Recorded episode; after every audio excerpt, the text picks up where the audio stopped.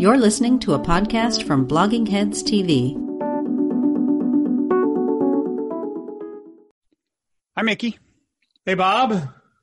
How you doing? I see you have a festive shirt there. What is that? It's a it's got flowers on it, I should say, for our vast listening audience. You have to explain. This is a test of your news knowledge, Bob.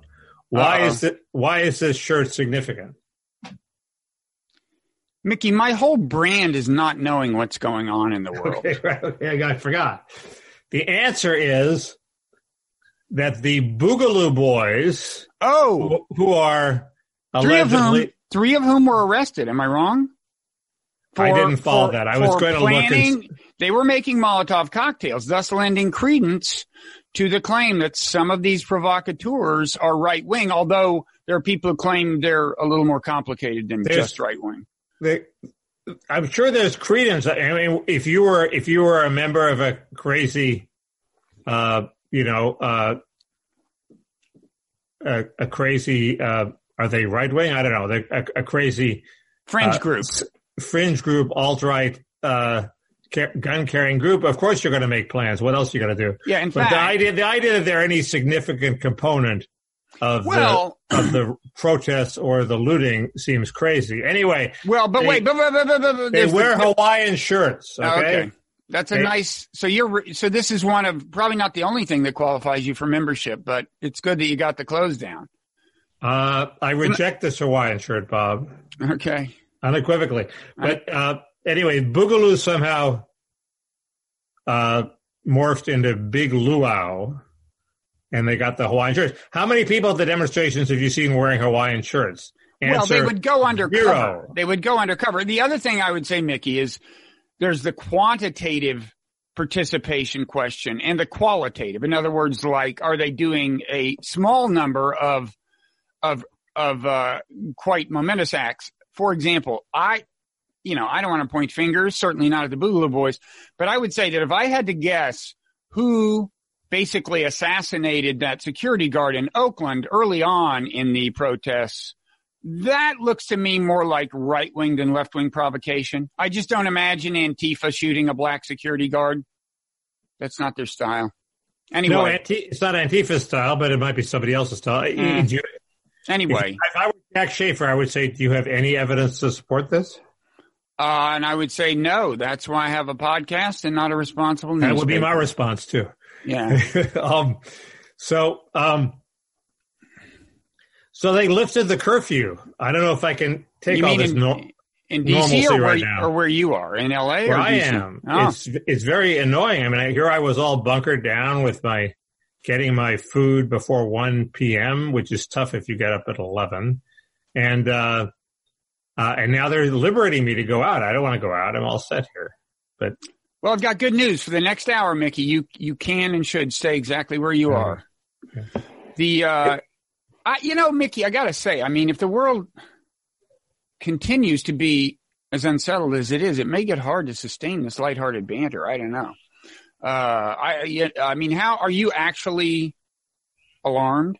See, one difference is I take seriously the threat of Trump's creeping authoritarianism. You don't. That's one difference. Okay, we're back after brief technical difficulties. And sorry. We're both too old to remember where we were. So what do you want to talk about? We were talking about – I guess I was saying, that it's sometimes it's hard to sustain a lighthearted banter when the world is in such a weird situation. Yeah. Go ahead. Well, can we review? I mean, last week. See, we taped last week. Taping Friday afternoons is perilous. It seems like stuff tends to happen after Friday afternoon. Last week, what happened was kind of the protests went nationwide and got very disruptive. Friday night was the big night for that. So we had talked about the George Floyd killing a little, but at that point you hadn't even seen the video of the kill of his death, right? Have you? No, you could see it. I still haven't seen it. I can't bear to watch it. Well, it's amazing. Let me just quickly say it's amazing. You know, there are good reconstructions both in the Washington Post and the New York Times, and it's just what was going through that cop's mind. It's hard to imagine because. Well, It's just like nothing else that I'm aware of that's happened. It's not like Eric Garner. It's not like any of these others in terms of how kind of egregious it is. Well, here's one two possibilities. One, we don't know what happened before they started taping. Somehow well, actually, I have a pretty good idea. That's the virtue of these reconstructions. I can talk about that. Okay, and there was a witness in the car that this reporter for the New York Times talked to. So who said what did that one? I didn't read it. Well, so I'm afraid, but I mean, but somehow he got on the ground. Okay, how did he get on the ground? Well, it's more complicated than that.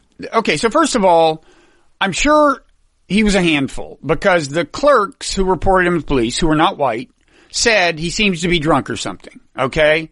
And apparently, but when they were trying to get him in the car, he was saying, no, I'm claustrophobic, you can't put me in. But the weird thing is, they got him in the car.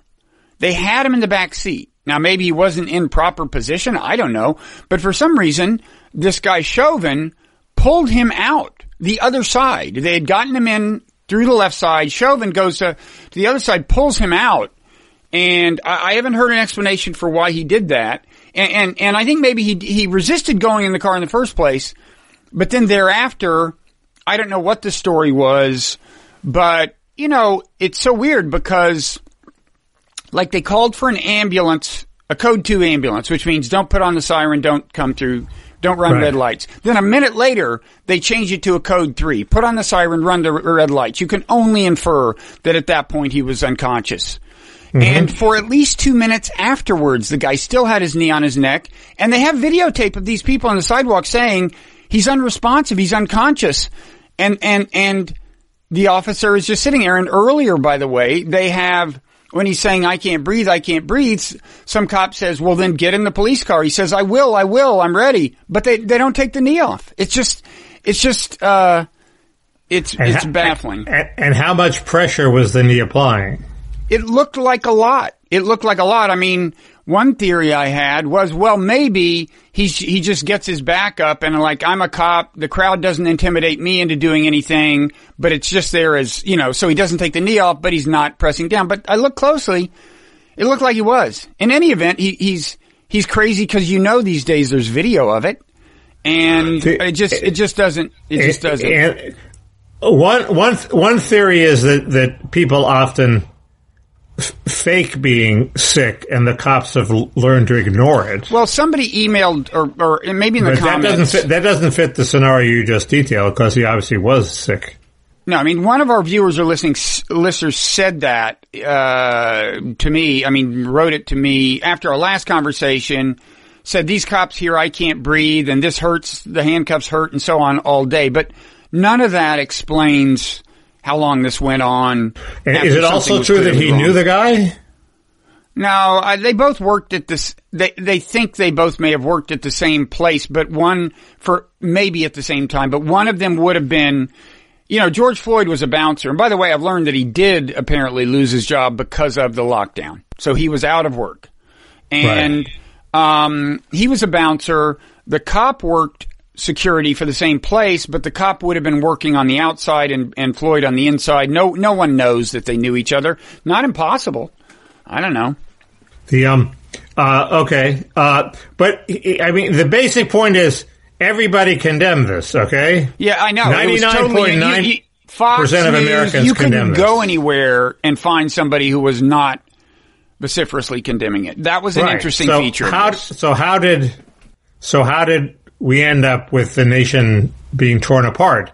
I just think this, you know, I have a couple of theories, but the obvious theory is it's being torn apart because of anti-Trump fervor, and people sense this is the moment to express themselves against Trump. And, you know, General Mattis and a bunch of officials feel this is their moment to express themselves against Trump.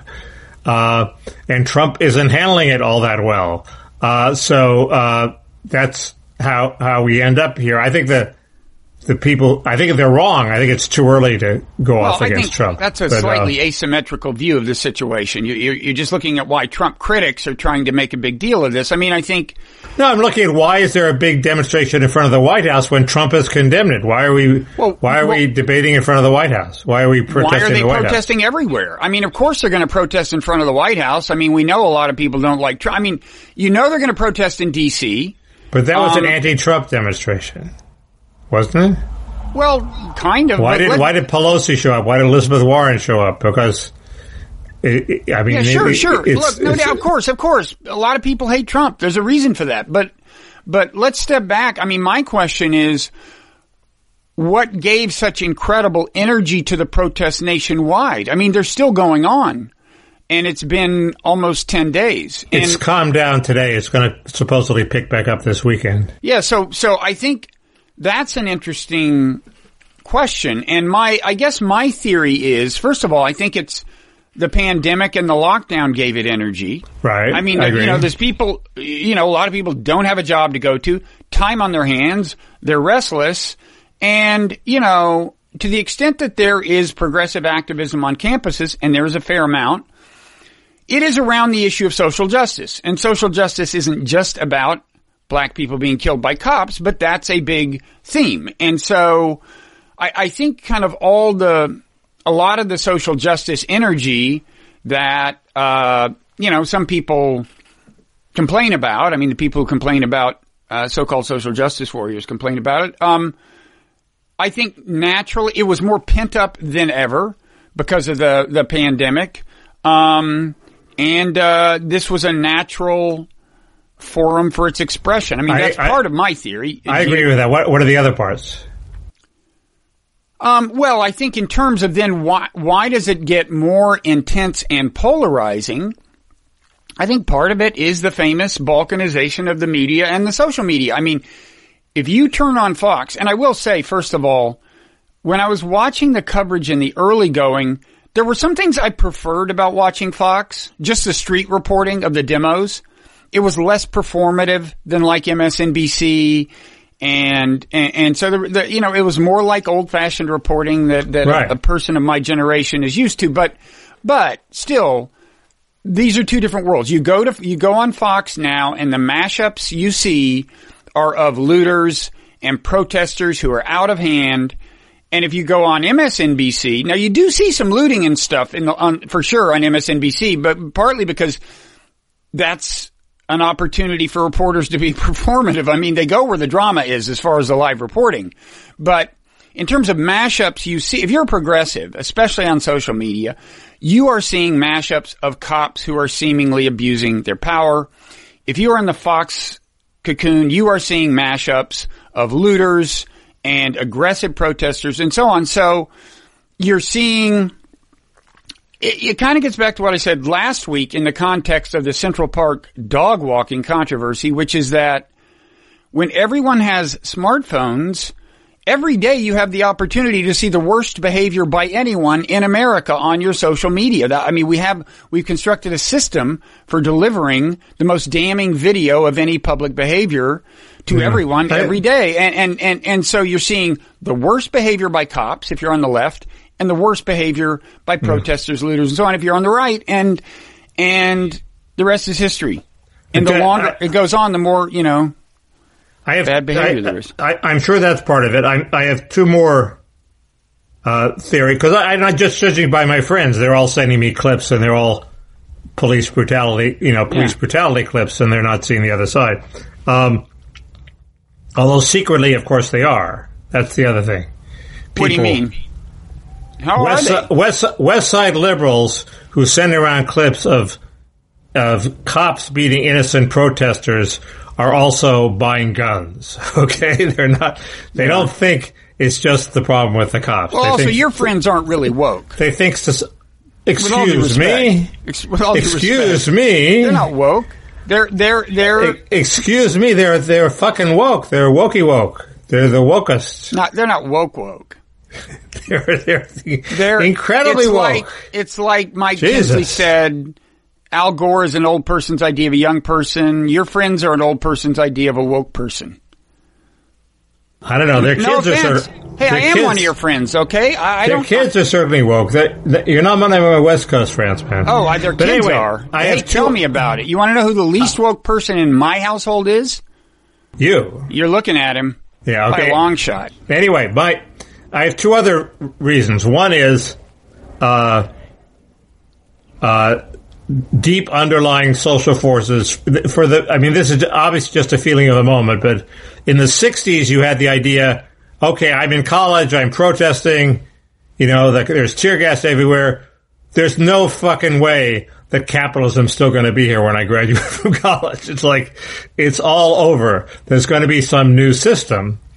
And for the first time, I got a whiff of that same sentiment that really there is going to be something new because we're heading for a crash. And that may be wrong, but it probably is wrong since it was wrong in the 60s. But, we have young people whose economic future is like bleak. They're moving into their parents' homes. They can't pay this standard thing, can't pay their loans. Even if they get a job, it's not particularly a job they want. It doesn't match their hopes and expectations. It's some crappy job for some tech company that's destroying the world.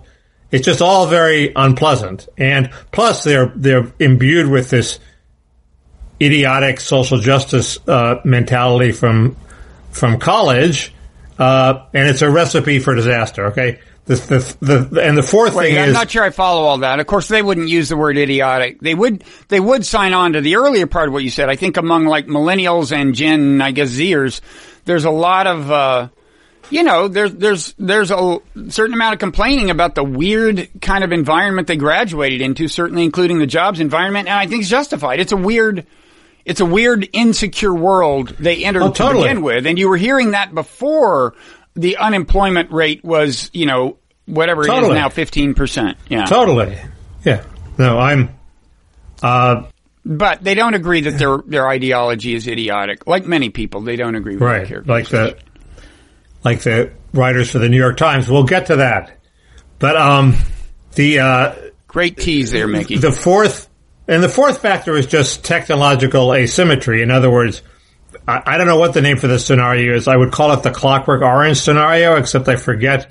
In Clockwork Orange, did Malcolm McDowell roam the streets freely beating up people?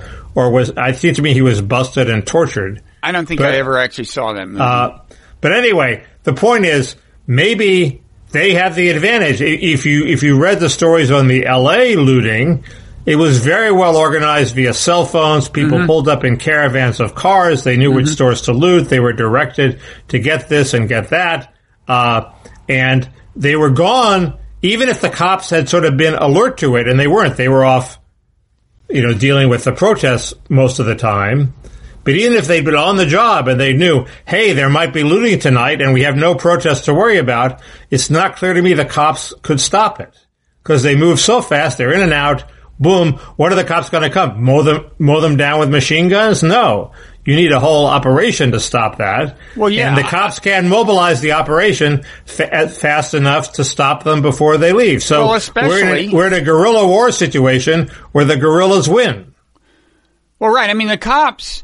first of all, I suspect the protests were especially far-flung because there was at least modest social distancing often. So they weren't super dense. So there was a huge amount of area that the police had to police. And then if the looters are going somewhere else altogether, the cops are in a tough place. And that's what looters did. And as you said, apparently in some cases they did so in organized fashion.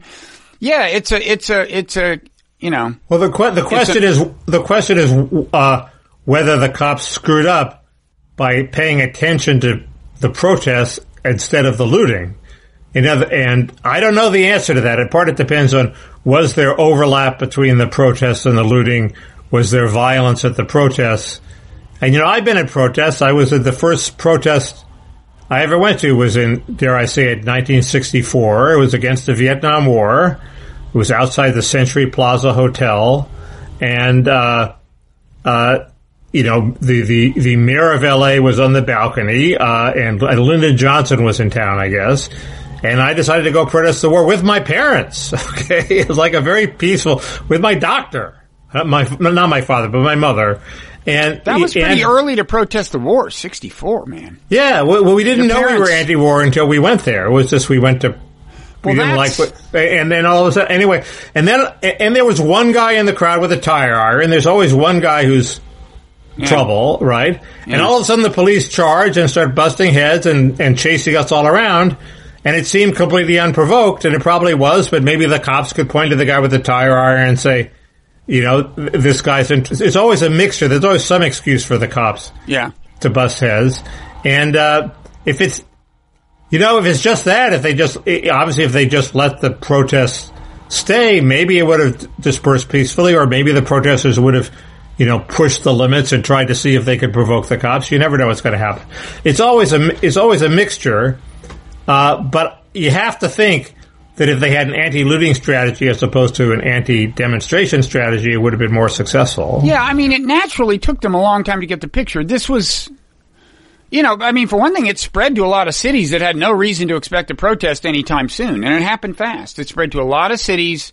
It was a totally new environment. It's in the middle of the pandemic. The other thing is these people are wearing masks so they can proceed. If you're a looter or if you're just a provocateur and want to just cause trouble, it's a lot easier to do it when you got a mask on because the chances of getting caught are a lot slimmer. Right. Because video's not going to help the cops much. You know, that is normally a real deterrent. So it was a tough situation It's a little weird. I mean, in Beverly Hills, for example, they knew that Rodeo Drive was going to be targeted a day in advance. Mm-hmm. They still couldn't stop it. Very weird. So there are the conspiracy theories that the cops want to show you how much they're needed. And that was the theory in New York. Yeah. Especially. People felt the cops were... Which I don't especially buy, but it's a theory. Well, I mean, New York has an incredible number of cops, okay? I think it's 39,000. Yeah, but it's also a huge city, and they had an incredible number of people. No, it's much smaller than Los Angeles, and we have half the number of cops. So Los Angeles is vast areas of real estate. I'll bet more people were protesting in New York than in Los Angeles. But... If the cops wanted to protect stores in Midtown Manhattan, they could have 100 cops on every block, and they could stop it. And they didn't, and people thought that was because the cops really wanted to let the looting happen and show how much they're needed, as a protest against the city leadership, too. Well, I always leave the conspiracy theorizing to you, and you... No, you started this one, Bob. Once again. No, I alluded darkly to conspiracy theorists.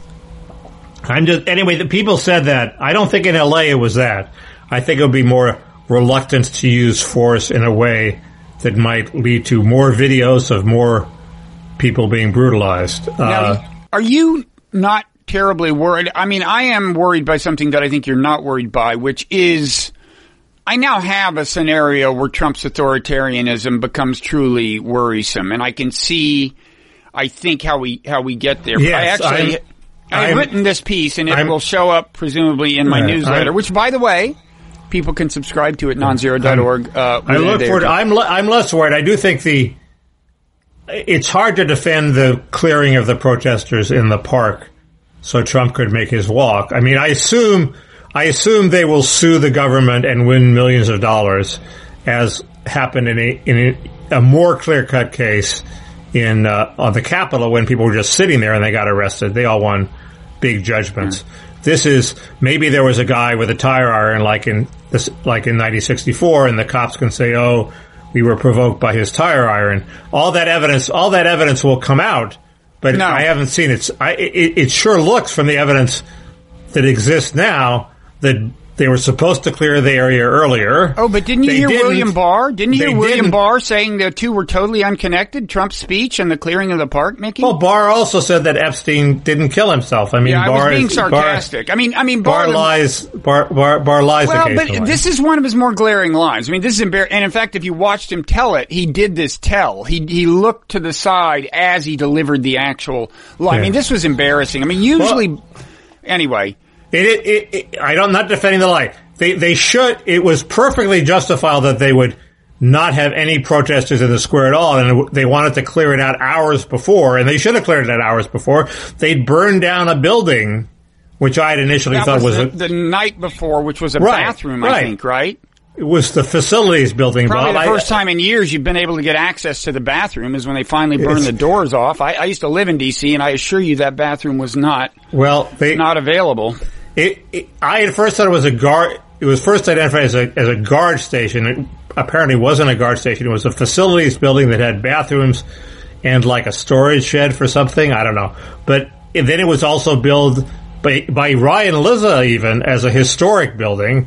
Anyway, it's a building within a stone's throw of the White House that got burned, okay? It seems to me if that happens, you're allowed to say, okay, we're moving the perimeter out so that it's further away from the White House. Two things. That's perfectly reasonable. That's in fact what they've done now. Two things. It burned down the night before. Yeah. Here's how we know, I think, for sure that this thing was ordered precisely to coincide with Trump's little Rose Garden talk, is that they started clearing it out 25 minutes before curfew began. Right, no. But why would you do that? Why would you not wait for curfew? No, I agree with that. But all I'm saying, Bob, is if you read the accounts, they were supposed to have cleared it out that morning for valid security reasons and maybe also for this PR opportunity. But at 6:35, obviously, if they decide to clear it, they're going to say, okay, we'll wait for 25 minutes. I'm not disputing that. I'm agreeing with that. Okay. I'm agreeing with that. Let me say one more thing about that, and this gets to the creeping authoritarianism thing. Did you see the video where the TV cameraman gets roughed up? So, like, they start moving. That's kind of suddenly. I think they say they gave a warning, and I think some people say they heard a warning. Many people say they didn't hear a warning. But in any event, it's kind of, it's just sudden. They start moving in. The cops are going to clear it. This TV cameraman is sitting on the side with a camera. So it's not like he chose to get in the way or anything. And he's kind of, it's kind of a surprise. He's had about 3 seconds to react. And rather than just say, move along, a cop swings the cop's shield into his body, like really aggressively, and then punches him in the face. I mean, this was like out of a kind of like a fascist movie or something. Well, and it's important to remember, these are park police, so these are cops who know that the ultimate authority. Their ultimate authority is Donald Trump. It's not, these aren't municipal cops. And they also know that he hates journalists. So I'm just saying these are the little kinds of things that I think should really worry. Do you think that leads to fascism in America? Well, I have a scenario according to which we should be worried, but that's not it. That's just one of the signs. Cops tend to beat people up when they're told to clear a square. That's happened. Yeah, but it's almost happened to me a couple times. But this is what's interesting. They don't look for your press pass first. So first of all, you were protesting back before smartphone days. Cops are by and large, more careful than they were in the 60s. We've seen nothing like Chicago 68 so far. I'm talking about a recent demonstration where I tried to step off a curb to take a smartphone picture, and the cops almost beat me up. They almost. What did they actually do? Did they punch you? No, well, I was. But then that distinguishes your case from the one I just described fairly sharply. Punched the guy in the face. But it seemed to me an overreaction. The point is that they are all hyped up and they overreact. That's what happens. Well, I just want to say I feel your pain, Mickey. But back to the person who was actually punched in the face. Okay, Is that your phone? It sounds like an old-fashioned phone. It sounds like an old-fashioned phone. That's Roy probably Rogers. Is it on the wall? It's probably the city calling to say that there's another curfew, or perhaps an inspirational message from our mayor. Anyway, it's a great ring. So here's the thing. This was one of the most egregious. I've looked at a lot of cop video over the last week. And the truth is, if you look at these supposedly outrageous mashups, half the time, I think, first of all, I'd like to know what preceded this, why the cop was unhappy with the guy. Secondly, you know, it shouldn't, this shouldn't shock you. Like there was one that people were going, oh, he hit the guy over the head, and it's a guy who tried to intervene while the cops were trying to detain somebody. He grabbed the guy, tried to pull him away from the cop. Let me tell you something, folks. When cops are trying to detain someone, they are going, you know, they are hell-bent on it, and if you try to actually impede them, you may get hit on the head. That's life. That's even true of that old man who got pushed over. If you look at the video, I think he grabbed something on the cop's uniform before he gets pushed over, and the cops don't like that either. That's another interesting case. If you look at that close, and that was sad because, did you have the volume up? You could hear his head hit the concrete. Oh, no. But if you look at it, what happened is no cop was trying to push him to the ground. I mean, this also created huge outrage. These cops had just started a sweep of a plaza. They had just started. It was time. I guess it was curfew. And this guy, rather than recede, walks up and tries to talk to them. Two cops at the same time try to just push him forward. One with his billy club in the two hands, but just trying to kind of push him. The other one applies force. And then a third, apparently superior officer, pushes the one with the billy club, meaning move forward, don't let him stop you. None of them was trying to push him to the ground. Yeah. It just happened. And this is what I mean. I just want to get back to the fact that what happened in that park was extraordinary. It was extraordinarily abusive, and it happened with federal law enforcement officials who report to Trump and not municipal officials. Well, and nothing is going to happen to them, I assure you, precisely because Trump is the ultimate arbiter of what happens. You may be right about the line of hierarchy, but A, nothing would happen to them anyway. B, I don't think it was extraordinarily abusive. And C, it's a violation of the Constitution whether they're abusive or not. I mean, you're peacefully protesting. They're not supposed to clear you out politely or impolitely. What do you mean? They're not supposed to clear the square if you're peacefully protesting. Even if they politely say, "Could you please leave, ma'am? We're going to tie you up now nicely with the handcuffs." That's a violation of the First Amendment. My only point was, and I think it stands, this really was different from what you're seeing on other police videos. I'm telling you, it was so gratuitous. It was no different than the Century Plaza in 1964. Well, fine, but that was before smartphones. I'm telling you, this was just a different level of police conduct. We can link to it on Bloggingheads TV. And by the way, I mean, I think maybe, it's hard to tell the way they're clad. I think maybe the cop who did it was a woman. But in any event, it was a very abusive cop, and I think qualitatively different. Right. So gratuitous. Very similar to all the stuff that went on in the 60s. Before smartphones, I understand. Okay, I'm going to say this one last time. But that was a different era before smartphones. But you say it's extraordinarily abusive. It's not extraordinarily abusive. It's been going on for centuries. Also, if you compare it to the Roman Colosseum, it doesn't look that bad, Mickey. I'm just comparing it to municipal cops now.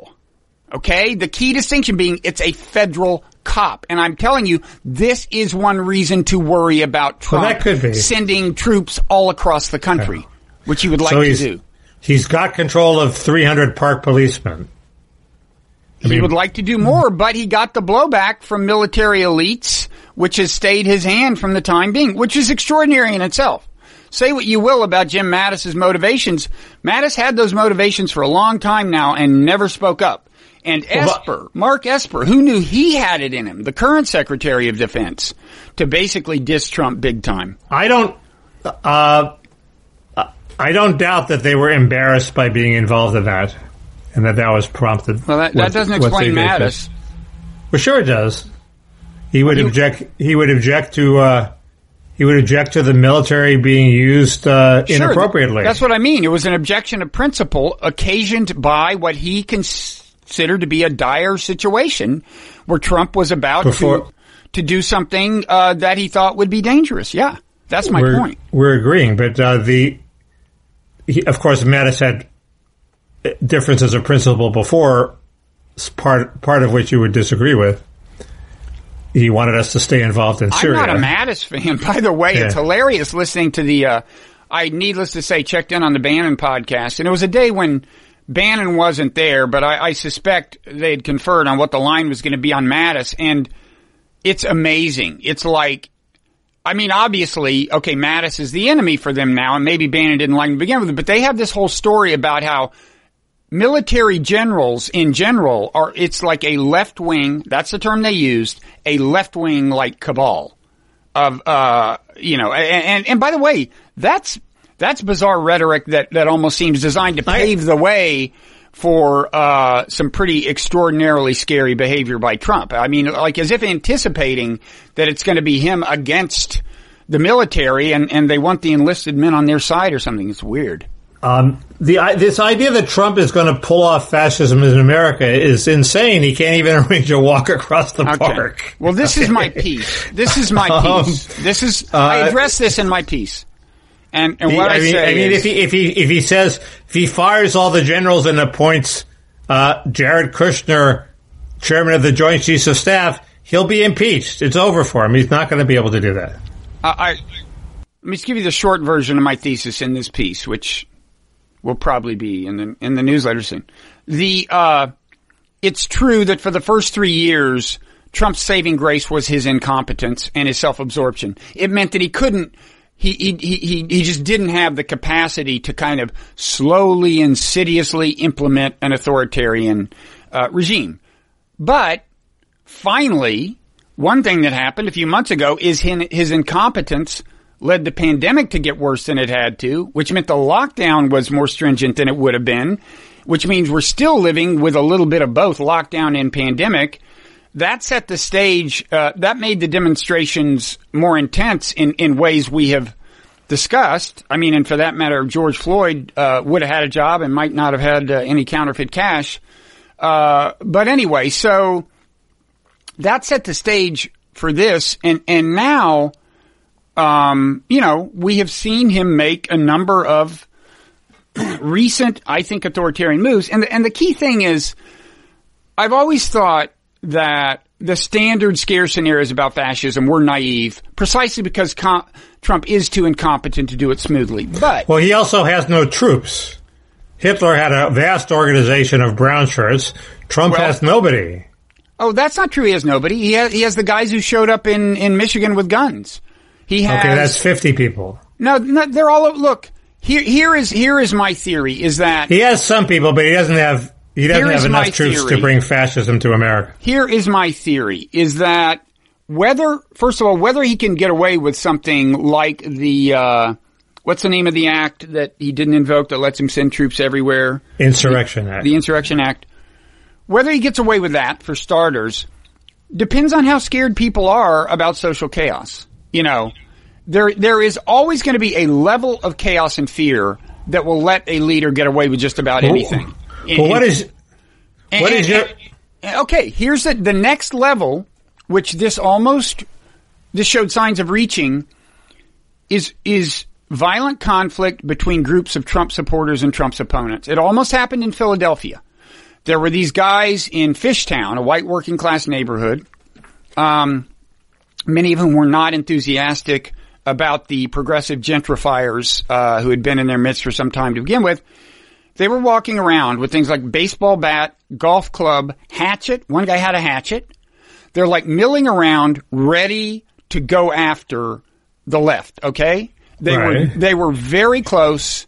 The police came and it didn't happen. They defused it. But there was another instance somewhere where you could see the stirrings. I'm just saying, I mean, there's a long time between now and the election.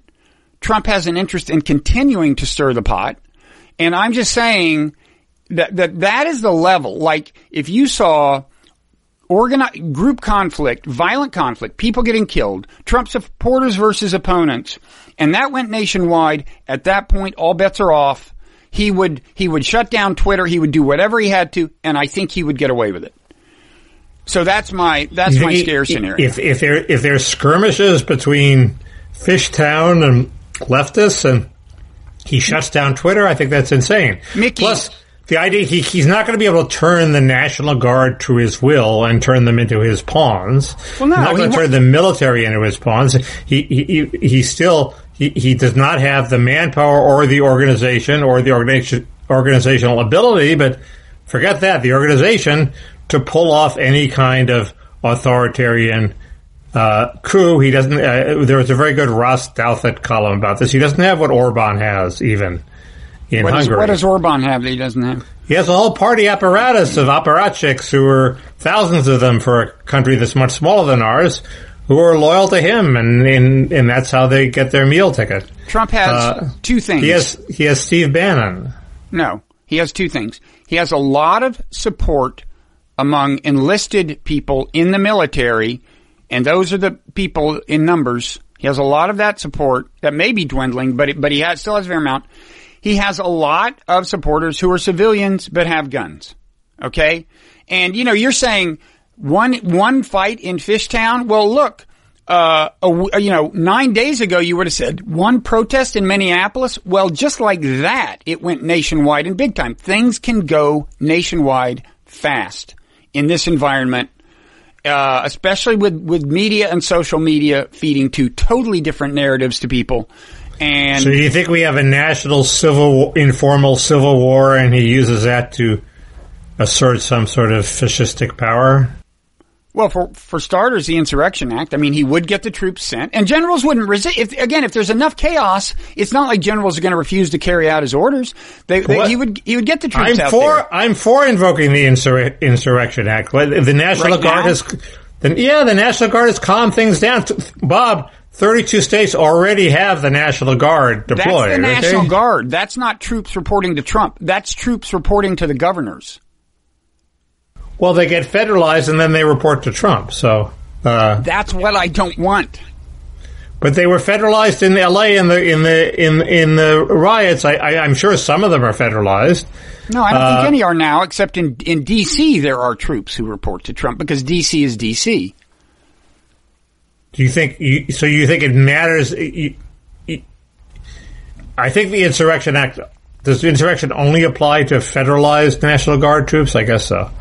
I think the Insurrection Act allows him to send regular troops, let alone the National Guard. I believe it would allow him to send the 82nd Airborne. That's what Tom Cotton wanted, right? Well, Eisenhower said the 101st to Arkansas. Okay, that's what I mean. In a somewhat better cause, I might say, but yeah. Yeah, so your theory is he has the National Guard troops, they're under state control, he federalizes them and then issues the order to what? I think, again, it's all a function of how scared people get. So if people are scared enough, he, shuts down social media, which he said he would do 10 days ago. He shuts down. He refuses. He cancels. And when the court says no, you can't do that, then what happens? Well, first of all, courts are a lot less likely to defy him than they were before they appointed so many judges over the last few years. All I'm saying is, look, we did lock up Japanese Americans in World War II. It seems amazing now, but what that tells you is if Americans get scared enough, whether it's by a foreign threat or by the threat of domestic chaos, they're just like people everywhere else. If they get scared enough, they'll put up with almost anything, and including canceling an election, including Trump saying, well, we can't have an election amid this. Believe me, I'm not saying that the chances are even 10% of this happening. I'm saying they're higher than 1% of things getting a lot weirder than we imagine right now. Well, you've made it more plausible than it was before when I was accused of aiding the fascist takeover of America, but I think it's pretty far-fetched. I mean, the most likely result is that people will get disgusted and Trump will lose the election 60-40, which he may do anyway.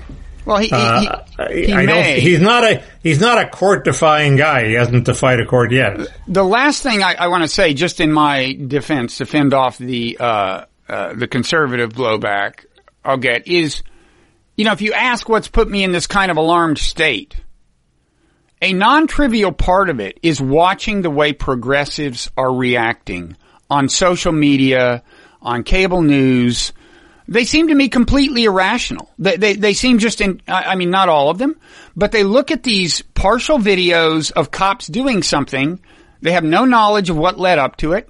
They don't, you know, they don't know. Well, was it curfew? Was it this way? And they say there's going to be a fascist takeover America. Isn't that what you just did? Yeah. Well, no, that's the point. I am not succumbing to that kind of bait.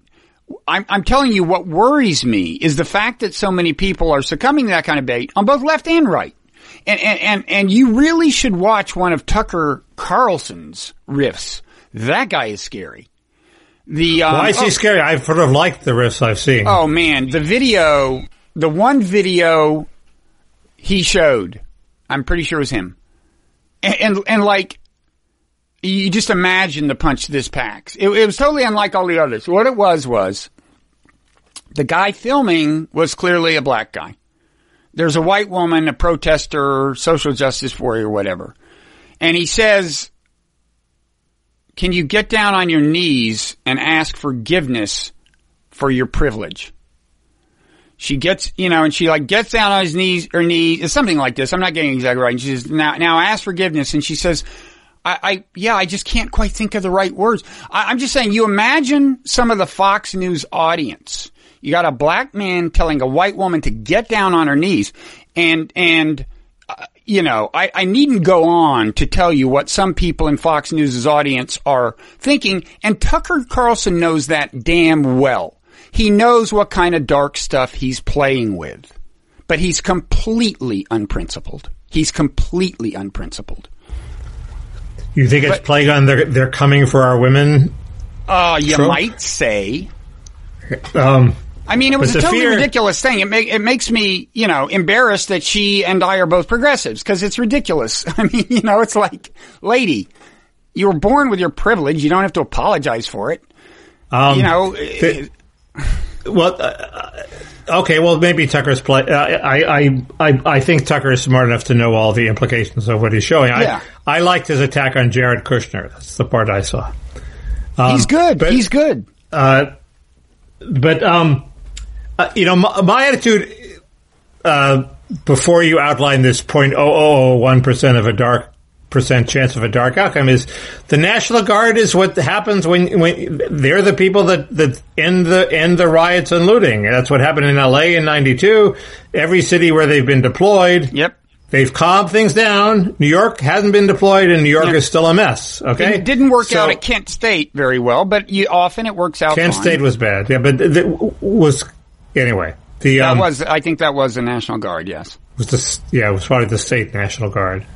Yes. It tends to be. That's the point. It tends to be. But that's sort of what happened. Given this asymmetry problem, the undermanning, and the fact that you know there's just not enough police to stop this sort of thing. They need reinforcement. That's what the LA mayor did. He declared at the beginning of the week, we're not going to ask for the National Guard. And then he saw that his police were badly overmanned, and he asked for the National Guard. And now we have the National Guard, and things are at least a little quieter. Fine, but as I understand it, they are under the governor's control, so I'm not alarmed. Okay. No, I understand. You think that somehow. The fact that Trump has formal control of them. Forces in motion on both sides. The National Guard is going to have pitched battles with the woke people, or they're going to stir up a war between the woke people and the Fishtown people? What's going to happen? No, I think it's within Trump's power to stir up a war between the you know, I mean. Right, so what does the National Guard get in? Well, first of all, a key step here is we have a bunch of troops under Trump's authority. You know, I understand and he says, go shut down the Los Angeles Times or something. Go occupy the Los Angeles Times. The law says they're supposed to obey. That's what the law says. Right. And then there's an immediate injunction from a court, and then what happens? That's just not going to happen. But he's not that ballsy. But I don't know. Or the sheer sense of oppression at the individual level, you know? People occupying, I don't know, soldiers occupying this or that, shutting down social media. I just, I worry, and I worry about the conflict itself. I mean, I don't think extensive civil conflict is as unlikely as some people think. Yeah. Well, you're crazy paranoid, but not quite as crazy as I thought at the beginning of this. Thank you. Coming from I'm a crazy paranoid. Really? That's a compliment. I've been outdone. No, I do sense for social fragility in a way that didn't exist before. That sort of dovetails with what I was saying at the beginning. But I don't think it's going to happen, and I think it's more than anything. It's more what I call the – I don't know what I guess the best I've been able to come up with is the Trump crudies theory is sensible solutions when advocated by Trump, suddenly half the country opposes them because they advocated by Trump. That happened with the border wall. That happened with, the National Guard recently. And there's a third one here that I can't read, but, chloroquine. We all of a sudden chloroquine got politicized, and you couldn't just say, let's see what the studies say. You have to if you were against Trump, you have to be against chloroquine. Okay? You have to be against the law, and you have to be against sending in the National Guard, which is a totally ordinary. Well, that's more complicated because multiple times in American history, and it seems to have a beneficial effect. Well, again, I think the question is whether they're under the governor's authority. But anyway, on chloroquine, I agree that still hasn't been given a fair shake. And as you know, the study I complained about has now fallen into deeper question. The study that seemed to show it contributes to death, and I pointed out that it was a study that didn't seem worth paying any attention to. It turns out there's a whole nother reason to not pay attention to that. The very foundation of the data is now in question. I mean, we don't have to dwell on that. But that study led to, anyway, I agree with your point that there's too much reactivity to Trump and things he endorses. There's a sort of a different point involving this chloroquine study, which is the WHO, even though seemingly every person who knows what they're doing who looked at this study said it like you, it's crap. Okay? Yeah. And the WHO looked at the study and they, as you said last time, they paused the trial that was going to tell us whether this stuff worked or not. Right. Okay? That was a true controlled study. There's an American study. They did not pause the study. They looked at the data and they looked at what was happening with their people and they said, no, well, let's keep this going. Okay. That was the right call. The WHO made the wrong call. Trump has pulled out of the WHO, or he says he's going to, and people like the Dan Dresners of the world are saying, we should work from within to transform the WHO. It's counterproductive and destructive to pull out. And I look at it and I think of Albert Hirschman's theory of exit, voice, and loyalty.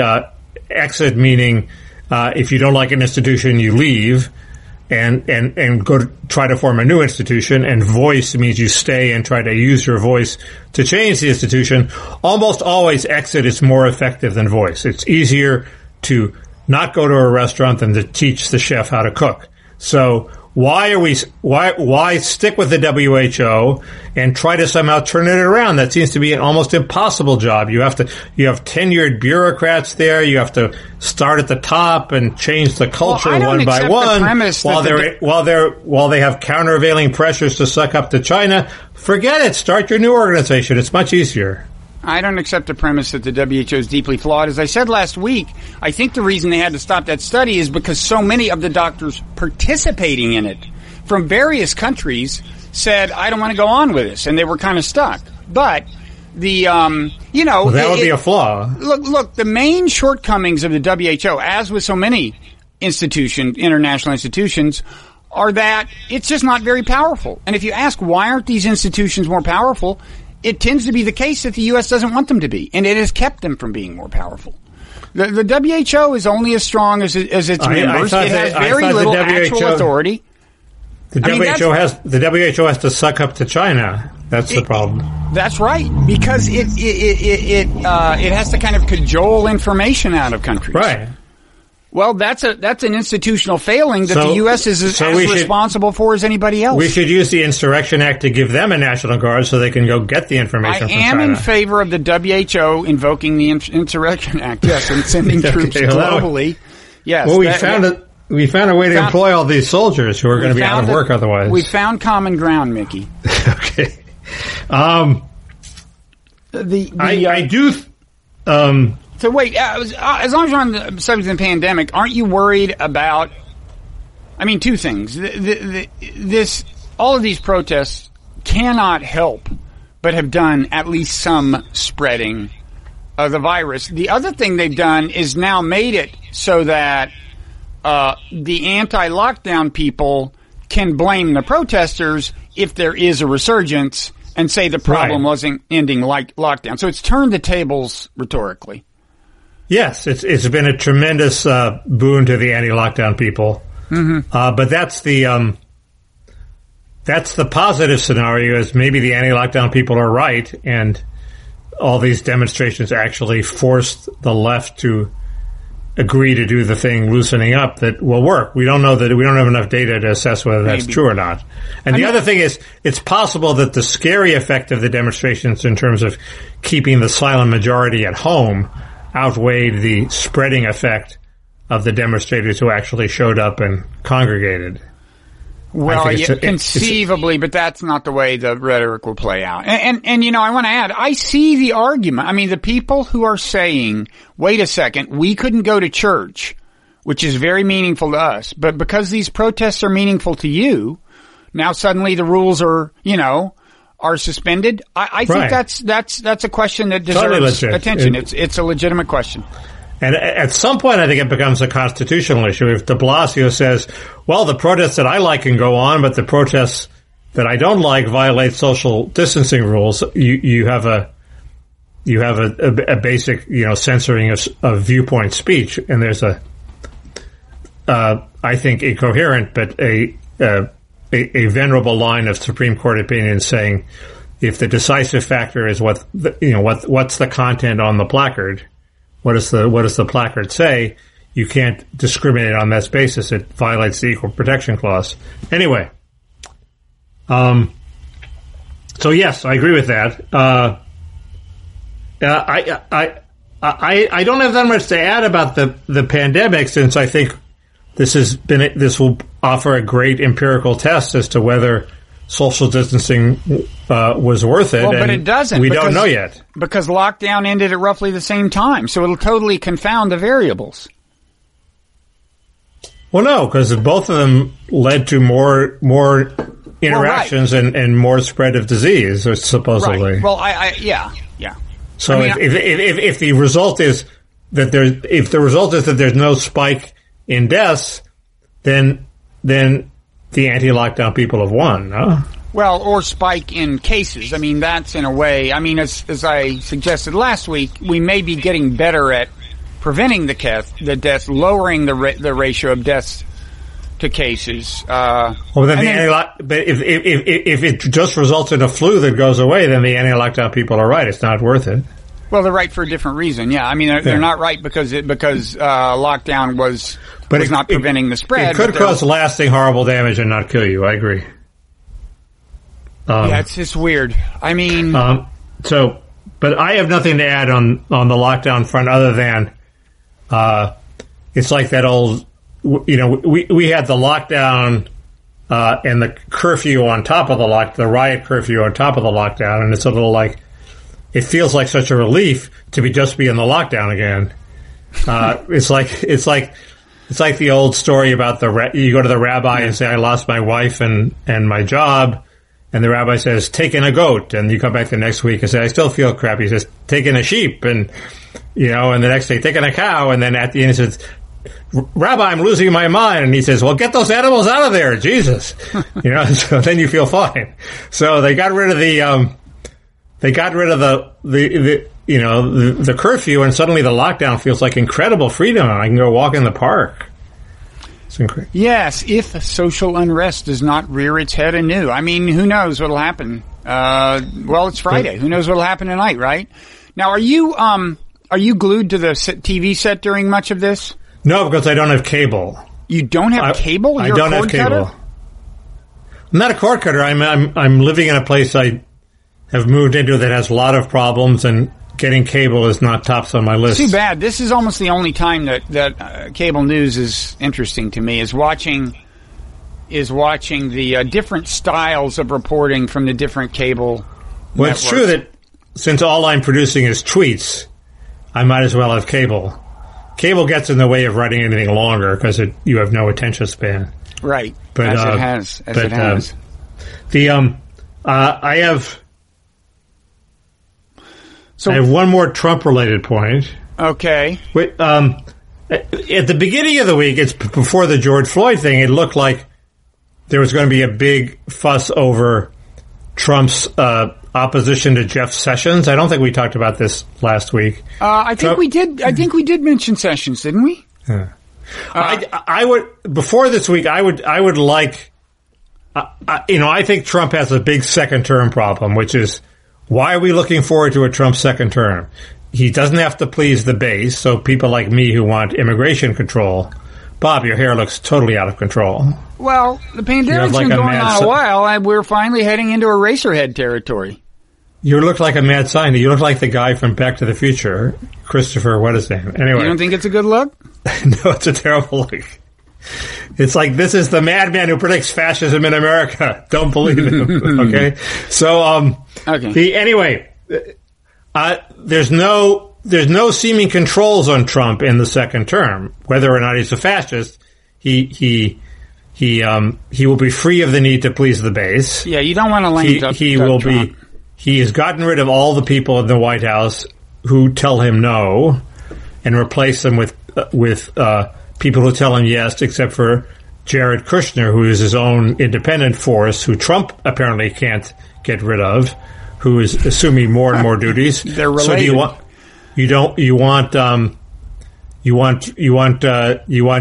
Kushner to be running the United States government? I mean, in the second term, I mean, there's a whole scenario that my friend Ryan Jardusky outlined, which I think is true, is the reason Trump looked so weak hiding in his bunker for 4 days before the Monday speech, without doing anything, without giving a speech to address the unrest, without playing the Nixon card or any card, was because Jared was out of town celebrating a holiday. They had to wait till President Kushner came back before they can settle on a policy. So what does that tell you? It tells you that Jared is running things. So do you want that? And the Sessions election is in this situation where it's in this situation where Trump needs to be whacked on the head with a 2x4 and said, no, you don't have total control. The base can sometimes tell you, no, you're wrong. You know, stop this. And voting for Sessions in Alabama in July is a way for them to do that. And that's why I thought it was important that Ann Coulter, like, went berserk and started tweeting madly against Trump's opposition to Sessions, which is Trump's is insane and obsessed and egomaniacal and petty. And he's endorsed a guy who doesn't believe in his agenda, at least what we thought was his agenda, and is opposing a guy who does believe in his agenda. So Trump is wrong, and he needs to be told he is wrong. And if that's not the occasion, we need some occasion where Trump gets whacked on the head with a 2x4 and realizes, no, he's not in total control. And maybe people aren't really happy with Jared Kushner running things in the White House. So, Tucker did his best. Tucker did whack him with a 2x4, when he, in a long diatribe against Kushner. It remains to be seen if that has any effect. It may just contribute to a general Trump meltdown. This is an embarrassing question, but catch me up to speed on the Sessions thing. Has the primary happened? The primary got postponed, I think, to July 14th. Okay, so and the second thing, is there any chance at all that the seat goes Democratic? There's not, right? It's a question of which Republican. Oh, there's a definite chance. I mean, one of the the Republican primary is that's right, we talked about this because it's a guy named Tuberville, right, and Jeff Sessions, and we don't know what goods they have on Tuberville. If they have goods on Tuberville, they're not, the Democrats and the media are not going to deploy them now. They're going to wait till he's the nominee and then dump them on him. We know there's some things. So we know I'm he for was Tuberville. In, okay, good. We, I just we want know, to know. I know he was, remind myself. I doubt that they have anything like they had on Roy Moore. I doubt. No, I'm a Tuberville man when it comes to the primary. Right. I doubt. But there is a chance that he gets nominated, and then there's a huge scandal, and he loses. Okay. So you're possibly my only friend who's concerned that Jeff Sessions may not be in the Senate next year. But tell me this. Here I've outlined the larger implications of it, Bob, and you just ignore them. Okay, I didn't mean to be dismissive, but speaking of larger implications, so you're worried – well, you're envisioning a second Trump term. Does this mean you're no longer the – well, how do you think this thing has played out so far? The social unrest as far as Trump's own prospects go. Now, the betting markets have flipped over the last couple of weeks and are now – pro-Biden, at least as of yesterday. The betting markets are weird. I was pro-Biden like months ago, and they were still thinking Trump will win. Now, Trump is losing white voters, okay? And he's losing evangelicals. He's losing Catholics. He can't afford to lose those people. But things are very fluid, and I don't think right. I don't think the current thing has played out yet politically. I mean, we're just now starting to see polls that take into account the Lafayette Square thing. It's possible he calms things down. The anti-lockdown forces win. There's no bad consequences. The economy opens up. Certainly, the economic numbers were startlingly not as bad as expected this morning. Yeah, they were apparently surprisingly good. And the economy comes roaring back, and he becomes a sort of a law and order person who used the National Guard to good effect, not to fascistic effect.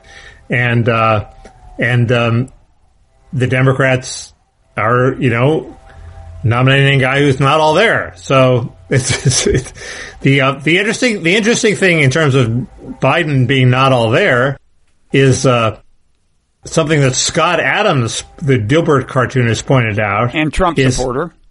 Right. He pointed out that Kamala Harris has vastly improved her speaking style.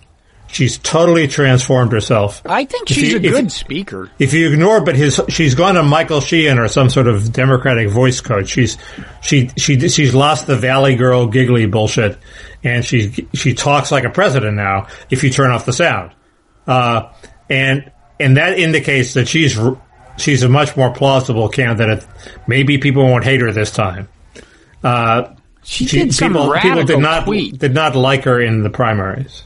She did some radical tweet that I wish I could remember. I don't think it was quite defund the police, but it was like anyway, I've always thought she was a good speaker. But tell me about these other two entries that I'm suddenly hearing about. You're better versed than I am. No, I'm not. Val Demings, yes, and Keisha Lance Bottoms, who I guess is the mayor of Atlanta.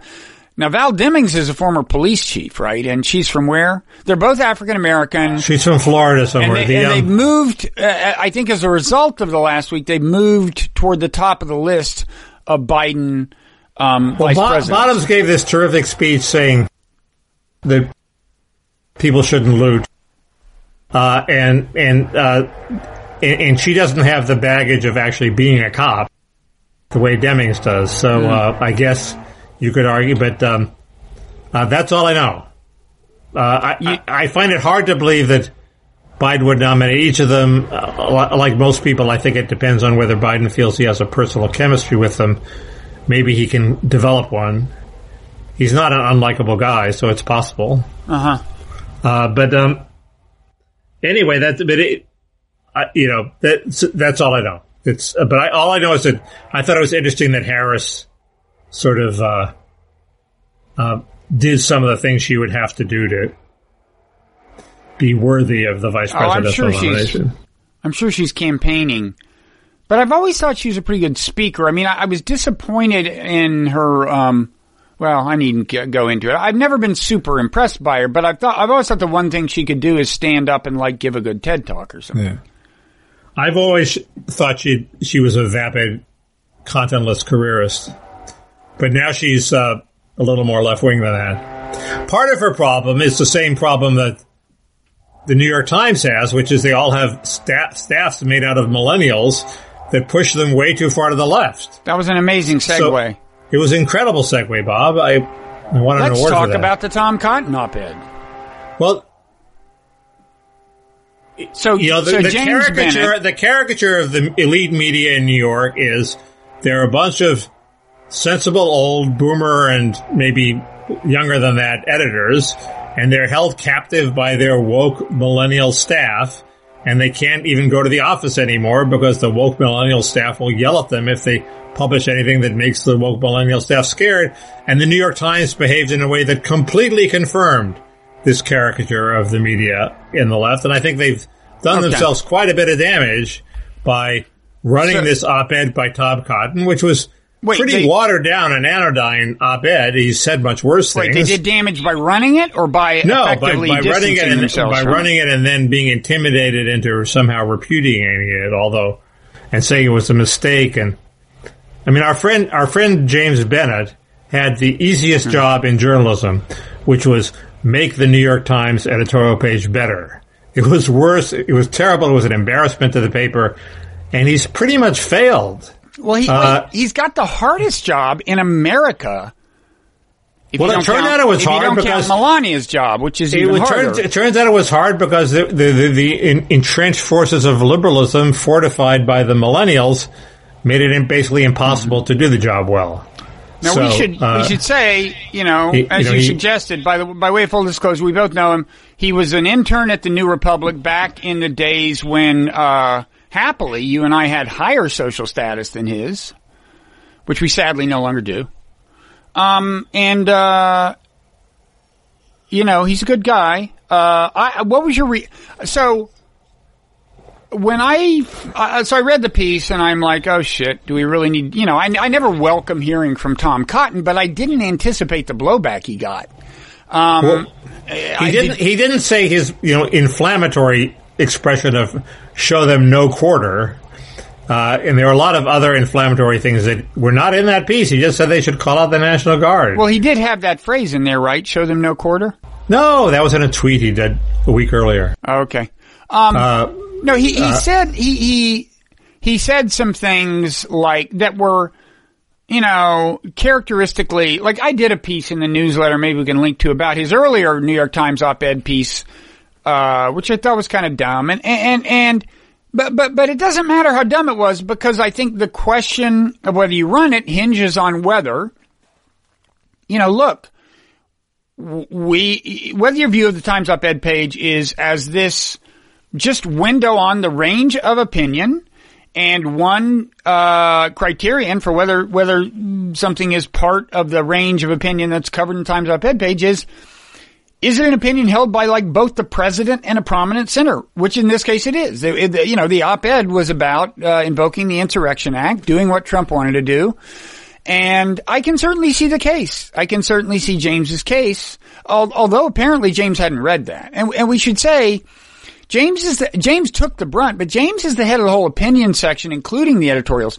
There is an editor, at least there was in the old days, just of the op-ed page per se. I don't know who it is now, but one job of that person is to know when there's a piece you should show to your higher up, the person who is editor of the whole opinion page. Apparently, James did not. It's been reported that James didn't even see this piece. And if so, you could argue that he's not the one who screwed up. But in any event... Somebody at the Times... It was a solicited piece. Somebody asked Cotton to submit it. Well, so it's possible he was in on that but didn't read it. Who knows? I think when the president is advocating something, it's not crazy to say, well, let's find a reasonably articulate version of the argument. You're certainly never going to get that from Trump himself. Tom Cotton at least speaks in complete sentences. I think he's crazy. Can I read Can I just interlude just to show you how crazy Tom Cotton is? You'll be glad I did this. Don't roll your eyes. You're going to be glad, okay? Okay, thanks for not rolling your eyes. Listen, Tom Cotton, when he was in the House, offered an amendment to a bill that would punish for up to 20 years in prison not only people in Iran who violate sanctions, but also any of their relatives, and he listed the relatives included: parents, children, aunts, uncles, nephews, nieces, grandparents, great-grandparents, grandkids, great-grandkids. He said that. And he used the word, he said, these automatically, they would be punished. The relatives would be punished automatically. And then he said, quote, I sympathize with their plight if they are harmless, innocent civilians in Iran, but I doubt that that is often the case. In other words, these are Iranians or Americans? You know, I'm reading this paragraph I did about it, and he clearly, the quote he definitely is, I sympathize with their plight if they are harmless, innocent civilians in Iran, but I doubt that that is often the case. In other words, most Iranians are probably, you should just put in prison because Iranians are so bad, let alone that they are just the great-grandparents of someone who violated the same. I mean, this guy's crazy. And let me just say, it was after this that Bill Kristol swooped in with tons of money and, you know, I mean, right-wing pro-Israel money largely, and decided to make Tom Cotton a superstar. And they got, you think Bill Kristol has that much power? I don't think so. I think Bill Kristol, one thing he's good at is positioning himself at the nexus of a lot of cash flow. That's like his main thing. I mean, he is, look, the free, I don't know exactly the details, but Free Beacon, Emergency Committee for Israel. He was in on the founding of the Weekly Standard. He's good at getting things funded. Okay. But I hate to tell you, Bob, Cotton is, I just realized that Cotton is a logical post-Trump Republican candidate, because if you look for the guys who might unify the party, I mean, they can't go back to just the old pre-Trump Paul Ryanism, neocon on foreign policy and, you know, free market, you know, austerity on domestic social programs, because that's obviously been rejected. They have to save part of that coalition, and the part that can be saved is the neocon foreign policy. And Cotton is the guy who connects, who can bring along the neocons on foreign policy with a Trumpy domestic policy on trade and immigration, unlike Josh Hawley, who is against the neocon foreign policy, I suspect. Is he? So, I think so, yeah. So, so Cotton is the he's the guy who can bring together enough of the old Republicans, i.e. the neocons, and the new Republicans, i.e. the immigration people, to win the nomination. So get used to it. So you think he can bring the never Trump neocons back into the fold? Jennifer Rubin, David Frum. I mean, they have. Well, you know, they have. I think they have dissed him in the meanwhile. You know, after having joined the resistance, I know Jennifer Rubin did big time. I was impressed. Well, don't tell me Jennifer Rubin has power too. My God, yeah, you're going to. Of course she does. She has a huge Twitter following and a column in the Washington Post. Oh, please. But she doesn't have Bill Kristol's power. No, I mean, she doesn't have fundraising power the way Kristol. Okay, well, it seems to me that a lot of the neocons, if they have a neocon nominee, are going to come along and support him. And they've, as you say, they supported Cotton for years. And you know, well, yeah, but a lot depends of how much power do you think they have in the Republican Party? I think they have a lot. They don't have majority of power, but they have maybe, I don't know, that's 30% of the Never Trump movement, maybe? I don't know. Look, any ascendancy of neocons, as you know, worries me. I'm just saying there would have to be a mending of fences in the case of Cotton if you're talking about the Never Trump neocons. Which could certainly happen. I mean, look, they drifted left in the first place to join the Never Trump resistance. Yeah. I mean, they'd rather have Rubio, who is carefully positioning himself in this space. Oh, but totally. The key thing to remember about Rubio is he doesn't vet. Do we know that? You worried about Tuberville, things coming out about Tuberville? Huh. Rubio has a lot more. Well, why didn't we learn that in 2016 then? Because Chris Christie took him out before it got dropped. That was an excellent takeout. That was like a suicide bombing. He took himself out, but Christie was the. But Christie. I mean, that was amazing. The vehicle, but that was the one good thing Chris Christie's done. It's one of the better days of my life in the last few years. Why, you don't like Rubio? No, I hate Rubio. He's an immigration reformer. He was in the Gang of Eight that proposed the awful Gang of Eight immigration bill, and then he tried to walk away from it, of course. So, but this is tantalizing. You're saying there are details from Rubio's personal life that will come. I mean, I think Romney, you know, Romney thought of him for his vice presidential pick, and he didn't pass Romney's vetting. What is the nature of these details? I don't want to go into it because I don't know how much of it has been public or not. But animal, vegetable, mineral, or sexual? There was some sexual stuff, but I don't think it amounts to much these days. Was it animal, vegetable, or mineral? There's the foam party. He was supposedly at a foam party. No, I think it's, you know, his family background. What do you mean? Oh, what, organized crime? Read Annie Bardak's piece in Politico. Goes into it in detail. Why don't you say most of the time, Mickey? Because I don't remember how much Annie revealed publicly in the piece or not. So she's forgiving. Just tell us and read Annie Bardak's piece in Politico. We'll include it in the links, and watch the movie Scarface, and you'll have everything you need to know. Okay, these will be on the Blogging Heads TV site. The links, if you click links mentioned at the bottom of the video thing. So get used to Tom Cotton. Oh, please. He's nuts. He is nuts. Okay. I mean, he's so much worse than just a regular neocon. You know who his chief legislative aide is? I don't know. Bill Kristol's son. Oh, right. I wrote that. It's true. Yes, I can confirm that. I've talked to him. He's a very smart guy, of course. You know who the original editor of Free Beacon was? Bill Kristol's son-in-law. Exactly. I'm telling you, this guy has his tentacles everywhere. I'm on a roll. Ask me another one.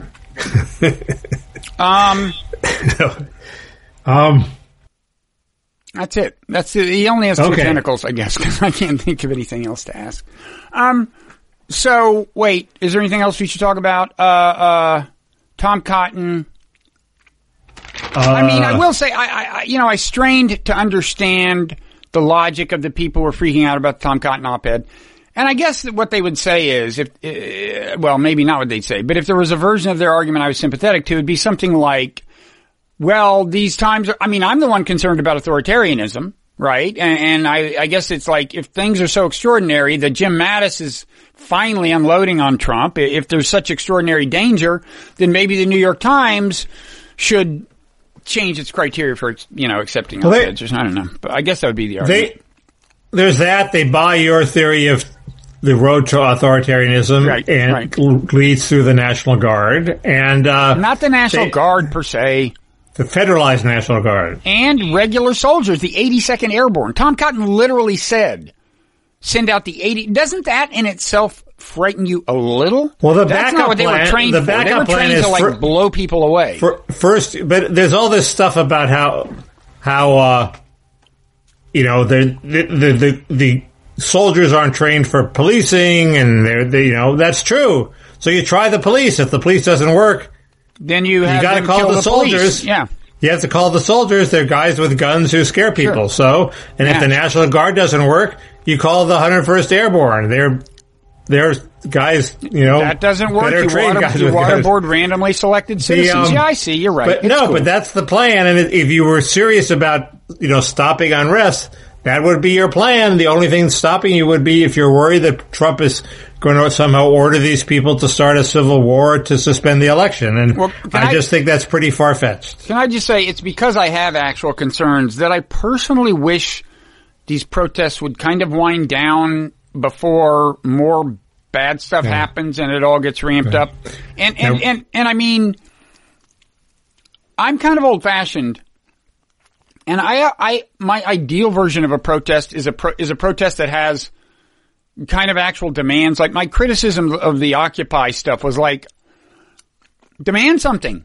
I mean, what are you going to do? Just stay in the park forever? If you don't have any demands, you can never declare victory. It's hard. It's difficult because you go to the park, you have demands, you're peaceful, you go home, you've accomplished maybe nothing. If you go to the park and break some windows, you probably get more attention, and people will say, "Oh, damn, they're breaking windows. We better do something." So the impetus to go to the police and start some sort of confrontation is there if you want to be effective. I felt that in the anti-war movement. I was always against breaking windows, but I can't say that the breaking of windows didn't help the anti-war movement. It obviously helped the anti-war movement.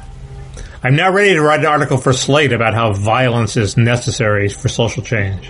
I think that's what it'll take to get an article on Slate these days. They've written that article. I can get my old job back. Good luck. But obviously the New York Times people see it as more of a magazine of opinion, okay? They don't want it to publish views they disagree with, the same way at the New Republic, for example. You don't have to publish news you disagree with. When we were at the New Republic, we were blessed, it turns out, I think, by an owner who, A, had radically different views from some of the editors on some issues, and a collection of people who would write Tom Cotton-like op-eds, and who was also a very tolerant person, so he wanted a diverse, at least a limited diversity of views, all the way from neocon on social policy to liberal hawk. Policy. No, but he had liberal peacenik, Rick Hertzberg, his editor. No, some of my stuff he tolerated. And Kinsley's a peacenik, so he's a tolerant academic personality. True. And that turned out to be good, and it solved this dilemma of, how do you have sufficient diversity if you only publish, if you're a magazine? And the New York Times, I don't think, has that culture, so it's basically going to be more monotonic, and it's not going to hurt them because woke people have money and people want to read a publication that reinforces their views. So they're not going to suffer for this, maybe a little in respect and prestige. And at some point, if they start going, the key thing is, they feel unsafe and uncomfortable with opinions that scare them, okay? What do they do about facts that scare them, okay? They want to ban the Tom Cotton opinion. Will they ban the inconvenient facts? And at some point, there's going to be a confrontation between the old-style journalists like Maggie Haberman, who want to report the facts with spin and bias, but if something happens, they're going to report it, and the new-style people who are going to want to suppress it. And that's where the schism is going to be, when the Maggie Habermans split off from the woke people. And I don't know what happens then. I wouldn't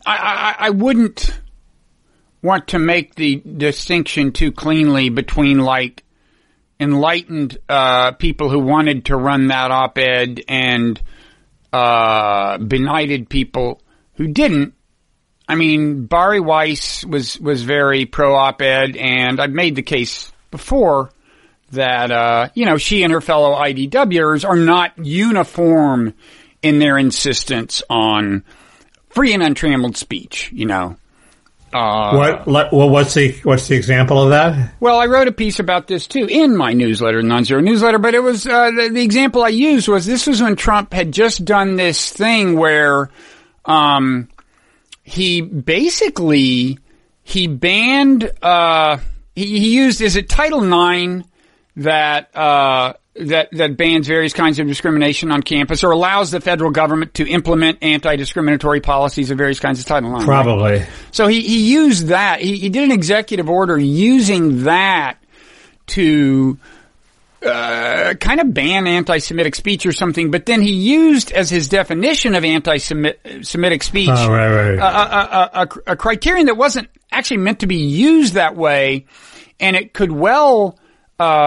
just taken at face value could have meant that if somebody on a panel discussion says, the Israeli forces in the West Bank use Gestapo-like tactics, which arguably they have done in some cases, that the federal government would have the power to deny federal funding, to withdraw federal funding from a college that permitted that speech. That's how extreme it was.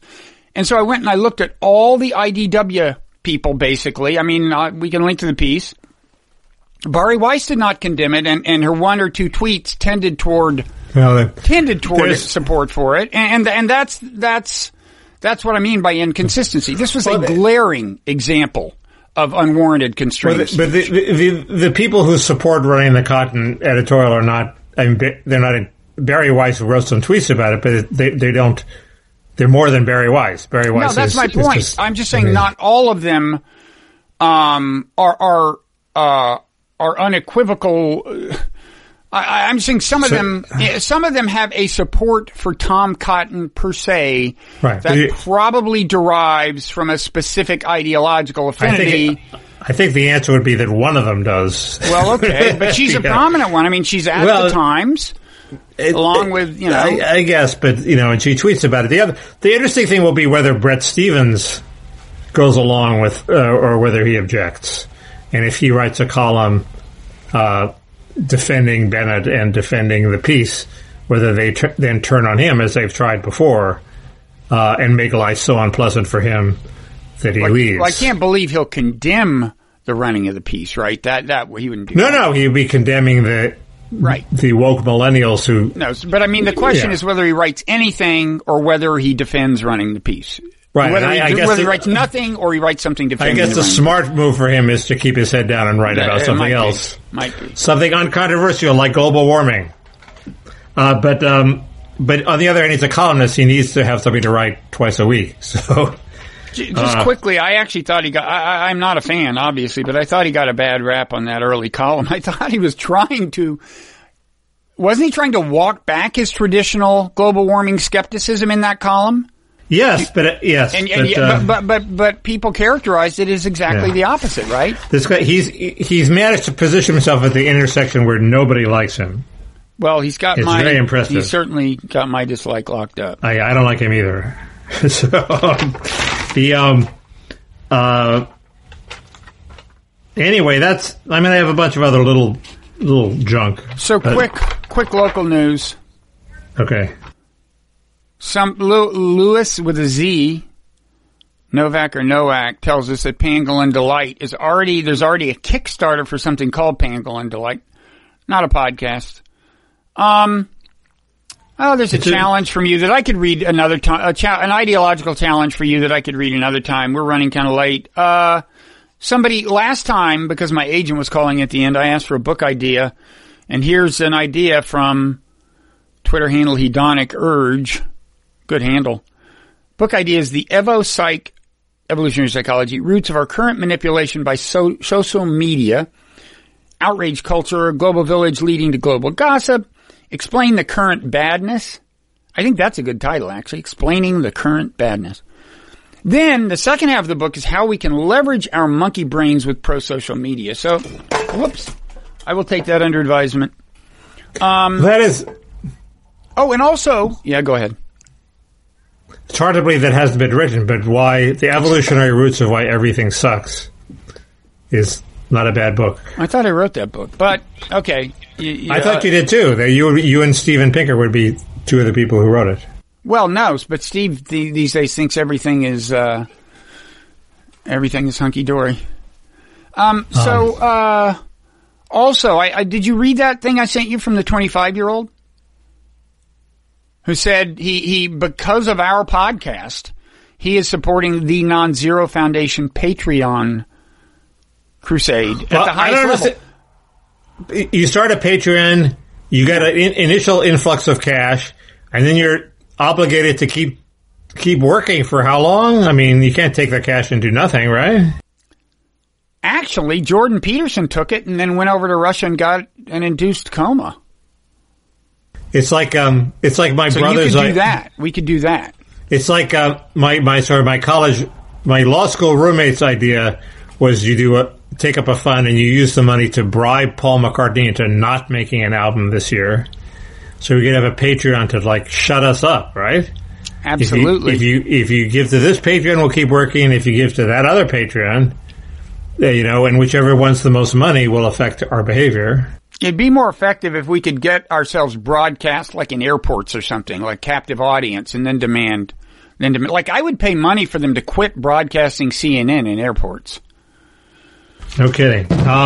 So wait, but this is what I mean to say to you, Mickey, is if we just set up a Patreon page for this show, because you sense the injustice here, right?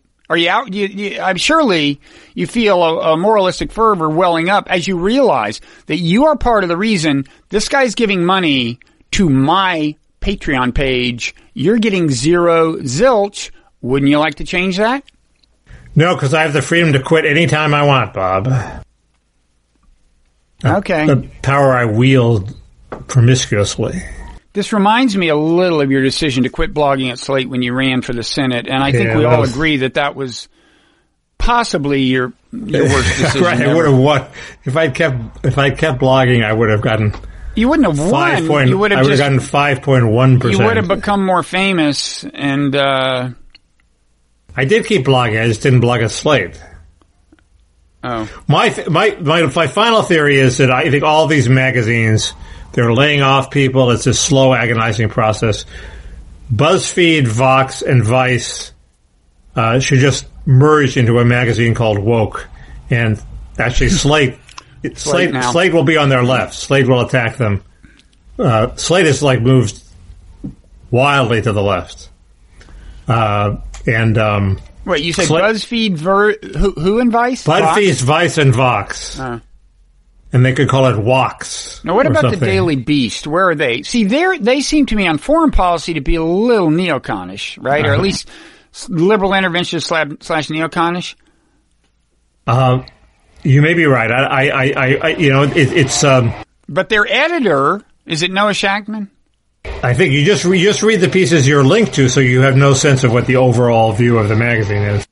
Anyway, their editor, I thought, was tweeting more than is good for the country, retweeting these, isn't this cop behavior outrageous? When actually, if you look at the clip, maybe we should reserve judgment. You won't write for Woke magazine. No, I won't. No. That's true. I'm related to some people who could, but not me. So go ahead. Matt Iglesias might not write for Vogue magazine either. He wrote a piece saying, this violence is hurting, and he's getting blowback from his fellow. Oh, did he write that piece? Well, God bless you, Matt. It's so funny watching us get so old that these guys who were just out of college when Blogging Heads started and were on it, like Matt and Ezra Klein, are getting hit from the left. They were the left. They're old. They're old now. They're old. Ezra Klein is all set. His career path is he becomes Hugh Sidey, or he becomes some respected. He becomes some. He's not John in Hugh Sidey territory. He becomes some respected moderate, pundit type. But Iglesias, I think it has he has more of an edgy sensibility. So, I'm not sure he has that, path open for him. Though every time I hear him on NPR, he does sound like Hugh Sidey. Ezra or Matt? Matt. Is he on NPR a lot? That's good. He's on NPR sometimes, but he tones himself. He tones himself way down. He gives them what they want. Matt's major deficiency, he knows I believe this, is that he at some point quit writing about foreign policy, where he brings a lot of value added to foreign policy when he writes about it, which has not happened for a decade or so. Anyway, So I've lost my mouse. It's on the floor. So we can end this. I was going to say we cannot end this because I've lost my mouse. How long have we gone on? Wait, what'd you say? I just took my earplug out. How long have we gone on? Has it been over an hour? It's too long. I don't think anybody was listening or watching. Okay. But good. I will say, if they are watching, this would be a good test. If they are watching on YouTube, don't forget to click the like button, and that will bring, nobody's watching, never mind. But when you do that, it brings more people from YouTube. It plays into their algorithm. Even I'm not watching. It's like, no, I know. This is terrible. It's like Van Morrison, who gets bored with his songs as he's recording them halfway through. So, does he? If you listen to the songs, they fade. In the second half, he just doesn't. He rarely delivers the goods because he's bored. He's just finishing the song. It's the first minute, and then he's phoning it in. Well, anyway. We should stop before that happens. Okay. So we'll see you presumably next week. Although, as you noted, you can quit at any moment. Anytime you're on Montana Hooks here. You got a lot of leverage. Be really nice to me. Okay. All right. See you around. See ya.